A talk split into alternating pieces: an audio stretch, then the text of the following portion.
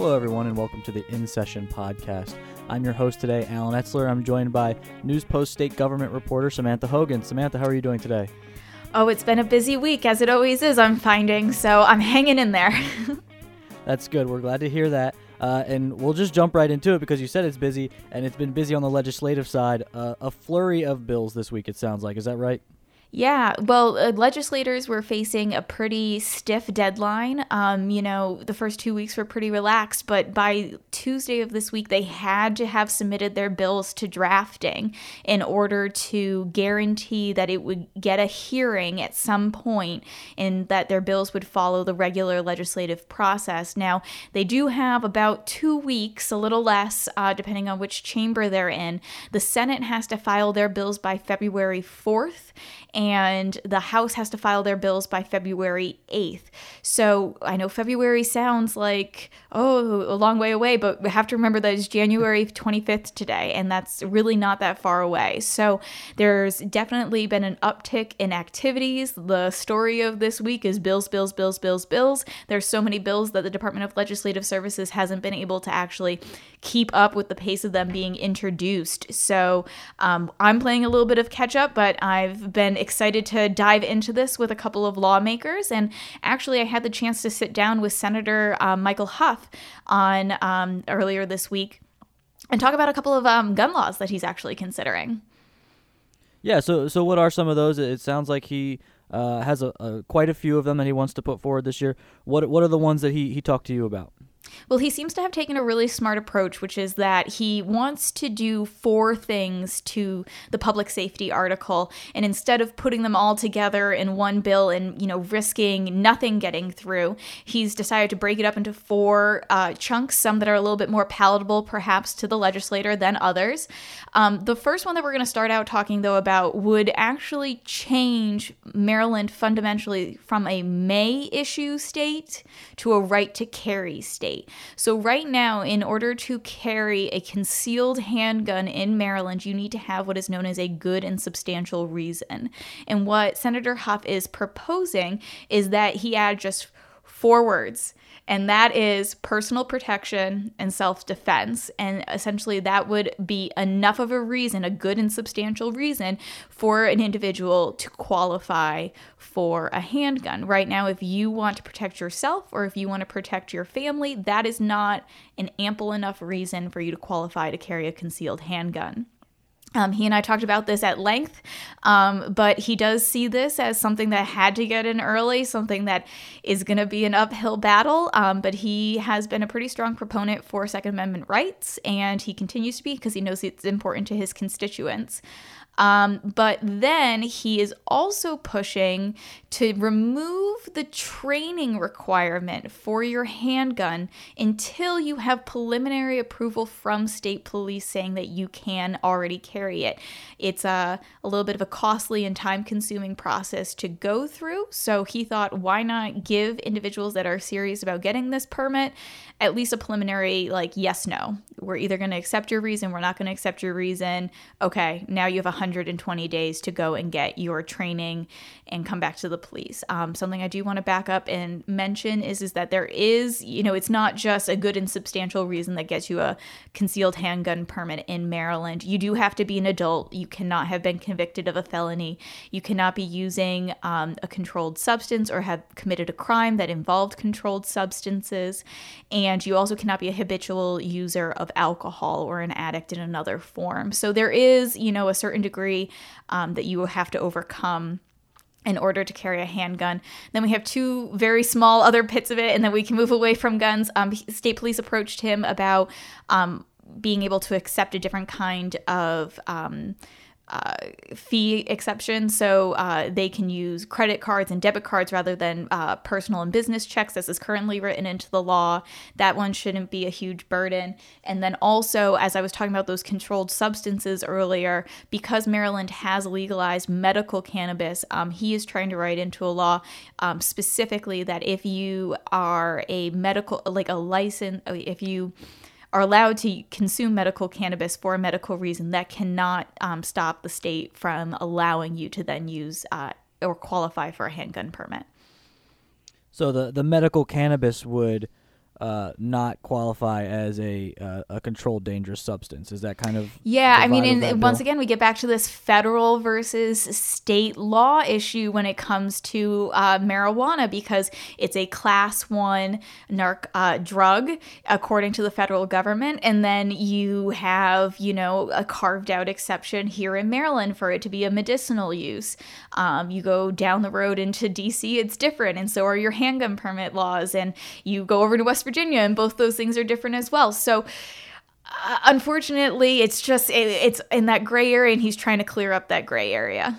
But it does have some bipartisan support, um, so that's interesting to see. As does the um, fee change, how you can accept that. So those things are potentially looking good. Right, and and this is the you you mentioned here that the the most controversial of these is probably going to be the the turning from a may issue to a a, uh, kind of a shall issue right to carry type state. Um, this this comes up fairly frequently. D- does Hough feel any better than in recent years uh, with this bill?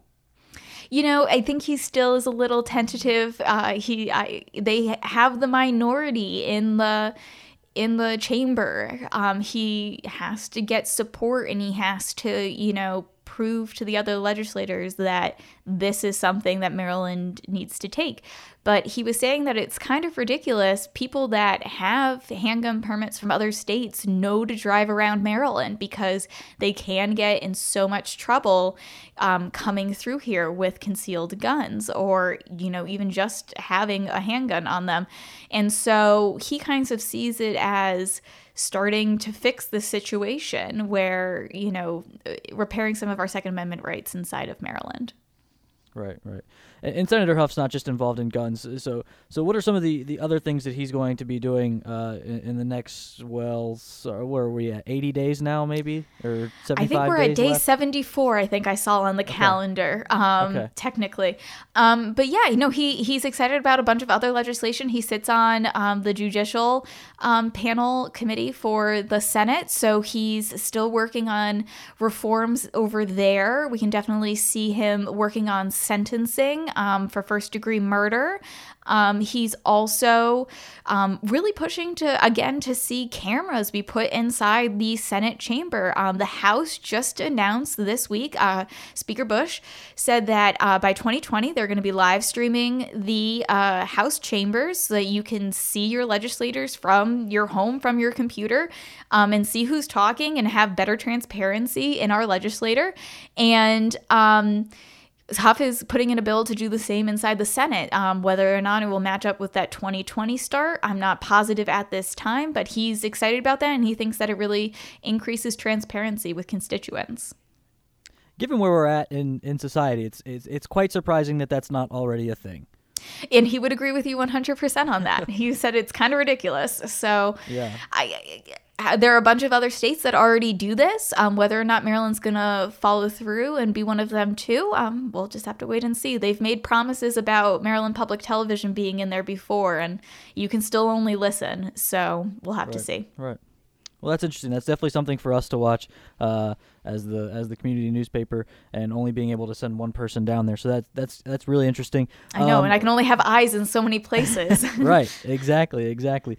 Well, there's a there's another Frederick County um, uh, delegation member who is, is active early on in session, uh, and that's Karen Lewis Young. Can you tell us a little bit about some of these bills that she's put forward already? Yeah, so I also had a chance to sit down with uh, Delegate Karen Lewis Young this week, and she's putting in a, a number of health bills um, that you probably saw us reporting on earlier in this week. Last year, she really championed being um, uh, to allow students to bring sunscreen with them, and she has a lot of family history with uh, skin cancer. She personally has had some basal cell, scares and had, um, you know, suspect spots removed. So, skin cancer is something that's really on her mind. And so, she is actually proposing a bill that would eliminate a loophole um, that currently allows parents to consent for minors to use tanning beds at tanning facilities. And so that would write that out completely. And what it would do is um, anyone under the age of 18 would not be allowed to use um, a sunbathing bed in um, in Maryland. Another thing that she's also looking at is an animal abuse registry. She's done a lot of work on um, animal advocacy and rights before, but this year, I mean, this is a pretty big bill.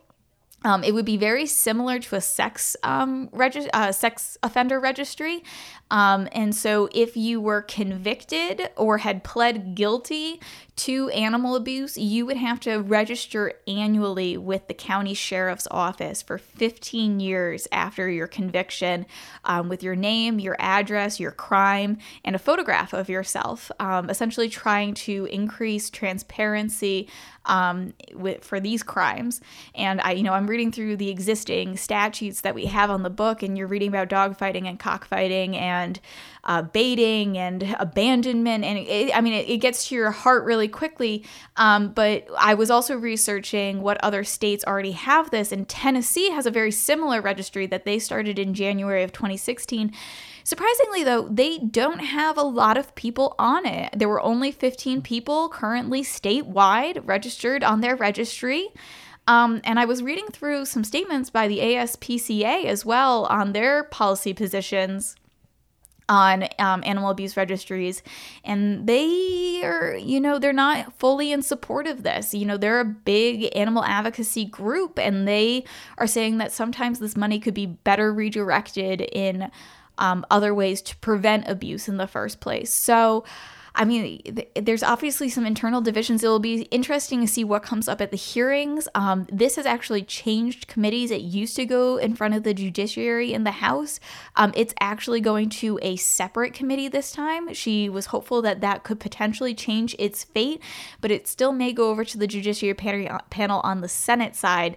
So um, where you generally see some individuals be against the use of registries and what their effectiveness is, kind of going back to that ASPCA argument as well. Right. We, we've had locally here um, one or two uh, cases that I can remember just this year of uh, it happens on farms, but that have been of animal abuse and animal neglect. I don't know if farms would be included in this bill if farmers who are neglecting their animals would, would have to end up on this on a registry like that. But one of the challenges that, that you wrote about in uh, I, I believe it was today's paper um, is that there's really no data. There's really no way to track this stuff right now. Who is be, who has abused animals? I know. I thought for sure that I could find the state's conviction rate, and I was actually surprised. I reached out to the Attorney General's office. They don't collect data from the counties. I reached out to our state attorney's office. Charlie Smith got back to me and said that no, actually, we, we they don't track this. And even when I reached out to Animal Control, which you know usually keeps pretty good data records, said that they don't keep a database of criminal animal abuse cases, and they follow cases individually, but they never quantify and put that into one central location. So it might be a way for us to create a database in uh, the state of Maryland, or it could be a huge hurdle for us to organize and to be able to do this. It's a relatively small fee that individuals would have to pay when they register annually, whether or not they can, that would really cover the technology side of this, building out a database that does not exist anywhere, it seems. Um, yeah, that that kind of concerns me. That definitely could be something big. And I'm I'm told it's kind of a boom and bust thing. You see a couple cases and then you might not see any for the rest of the year, and it varies widely annually um, what kind of animal abuse we see. And I mean, hey, less animal abuse is probably a good thing in the state, but um, you know, I, wonder, you know, how much we can really quantify this. Right, right, exactly. And and you know, you mentioned there is um, the APCA ASPCA is not necessarily supported or hasn't necessarily supported these types of registries. So there's a little bit of controversy here with this bill, but it's not the most controversial bill that she is putting forward. It sounds like. Uh, can you tell me a little bit about this this next bill? Yeah, so the Patient's uh, Bill of Rights is something that um, Delegate Karen Lewis Young has fought for in the past three sessions. This is the third one that she's coming with it. And she has had 11 meetings with the Maryland Hospital Association. She's got 26 advocacy organizations that want to support this bill. And what was a list of 28 uh, patient rights have been parsed down to 24, which is still a lot.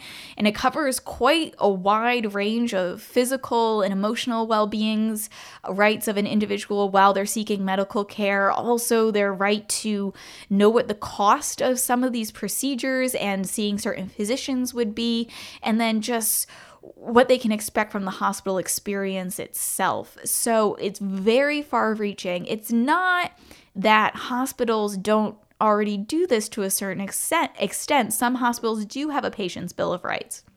But this would make a universal set for Maryland so that there is consistency between hospitals when patients go and seek medical care. Um, this was something that she was talking to me about even before the session, something that was going to be difficult to pass. Um, last year, when it went to the Senate, it was changed so substantially that she ended up pulling the bill. So, um, you know, she said they remove those last four provisions in the spirit of compromise. Will it be enough? Uh, I don't know yet, but I will be following this one closely because whether we like it or not, a lot of us end up at the hospital at least once in our lives. So Right, exactly. And what are what is some of the pushback to a bill like this? Why why wouldn't somebody be supportive of a patient's bill of rights? Well, the way it was presented to me, and I, you know, I haven't spoken with the hospitals themselves. That is something I definitely want to follow up and do. But the pushback is, you know, a state mandate, you know, saying that you have to run your hospital this way and this has to be your Bill of Rights. Um, I, like I said, a lot of hospitals have their own. So it's just you know adopting something new and and whether or not everyone wants to get on the same page about that when healthcare can be different between different hospitals. You know different places are dealing with a different clientele and then they're also dealing with perhaps different levels of trauma. I mean um, yeah so that's what i've heard so far. I bet there's more nuance to it and i'm happy to dig deeper right? And, and she's going to be involved with a few other things, uh, maybe a little bit more minor stuff. Uh, can you talk about some of the, these last two uh, uh issues that she'll at least uh, be exploring? I don't know if she's uh, yeah, so she's not going to be the not. primary sponsor on Death with Decency, which is um, essentially a terminally ill individual's ability to opt to end their life. Um, I haven't seen the the write up of the bill this year, but she did say that she is going to be a, a co sponsor on it, something that she's very passionate about. Um, and then definitely to a lesser extent, um, but back to that animal advocacy area, she um, is trying to pass a statewide opt out for students uh, for in class um, dissections. And it's not that you would opt out and wouldn't do a dissection at all, it would be that you would be able to do a virtual or an online dissection. Um, she thinks that it's as good and that uh, students can learn the same outcomes um, without having to. Uh, dissect an animal. She had a very traumatizing experience in high school uh, with having to dissect a cat and she said it actually made her drop out of the biology class that she was in and wow.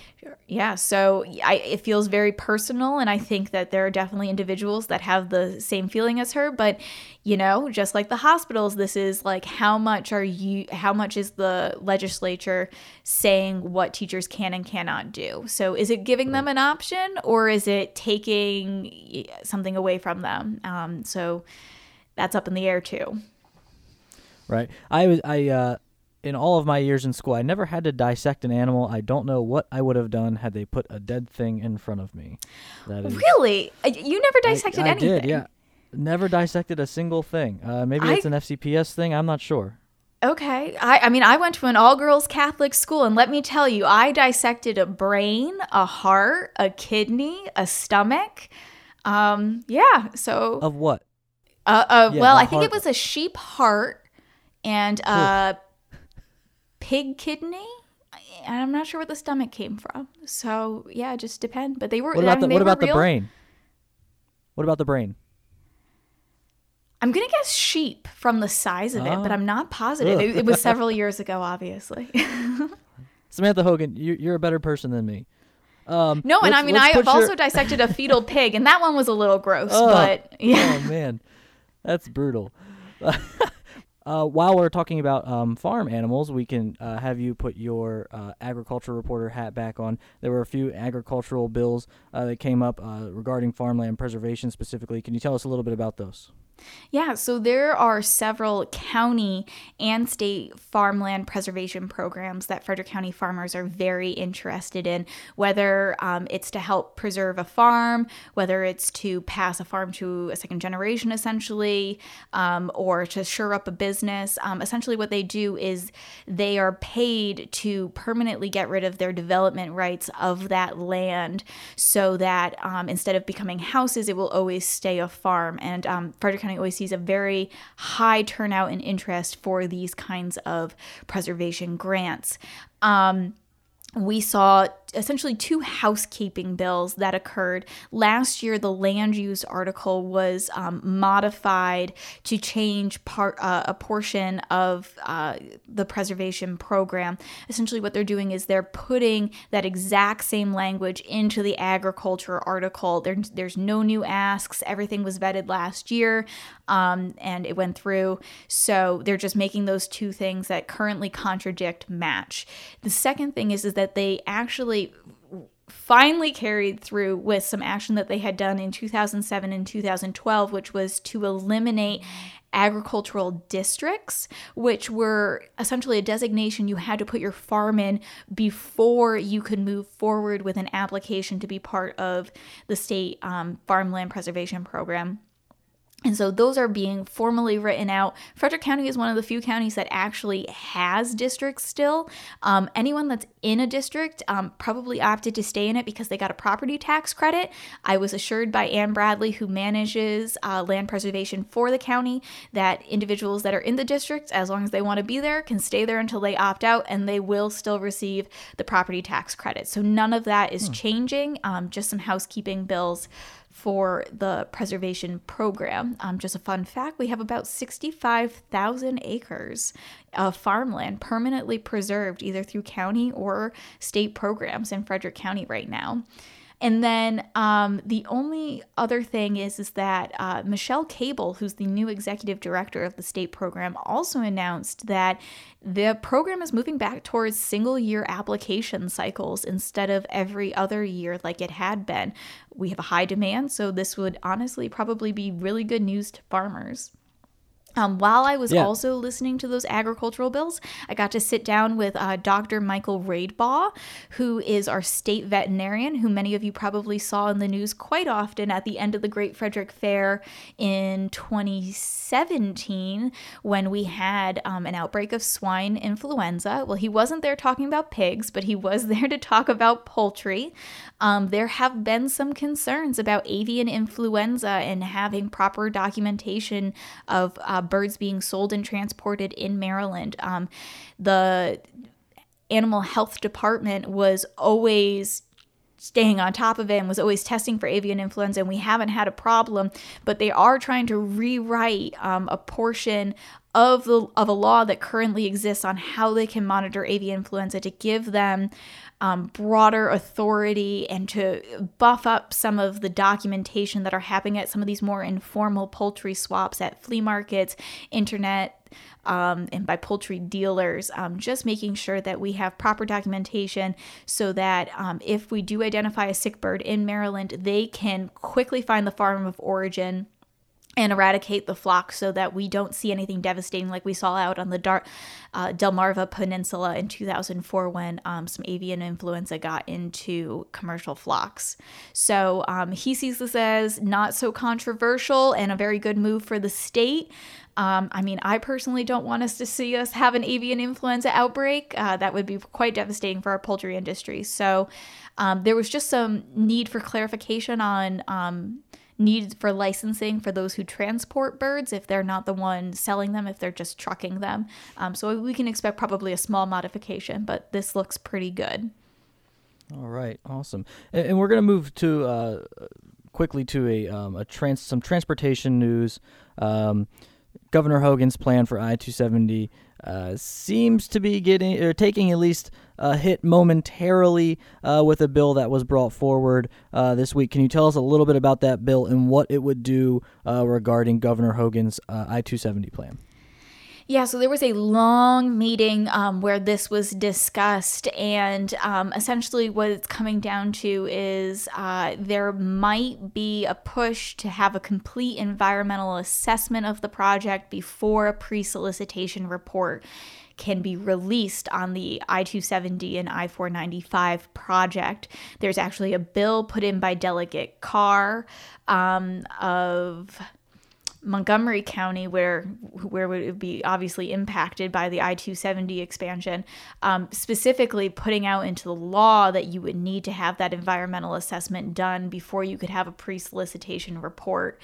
Um, this could delay the project by a year, they're saying, and um, that could come with a substantial cost.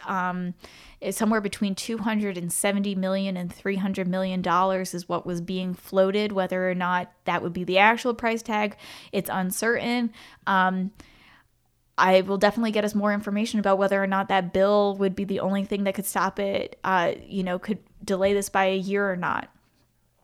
Well, well, that cost is a big deal because it sounds like it would be footed by by the private sector, right? And what would that do uh, to potential bidders?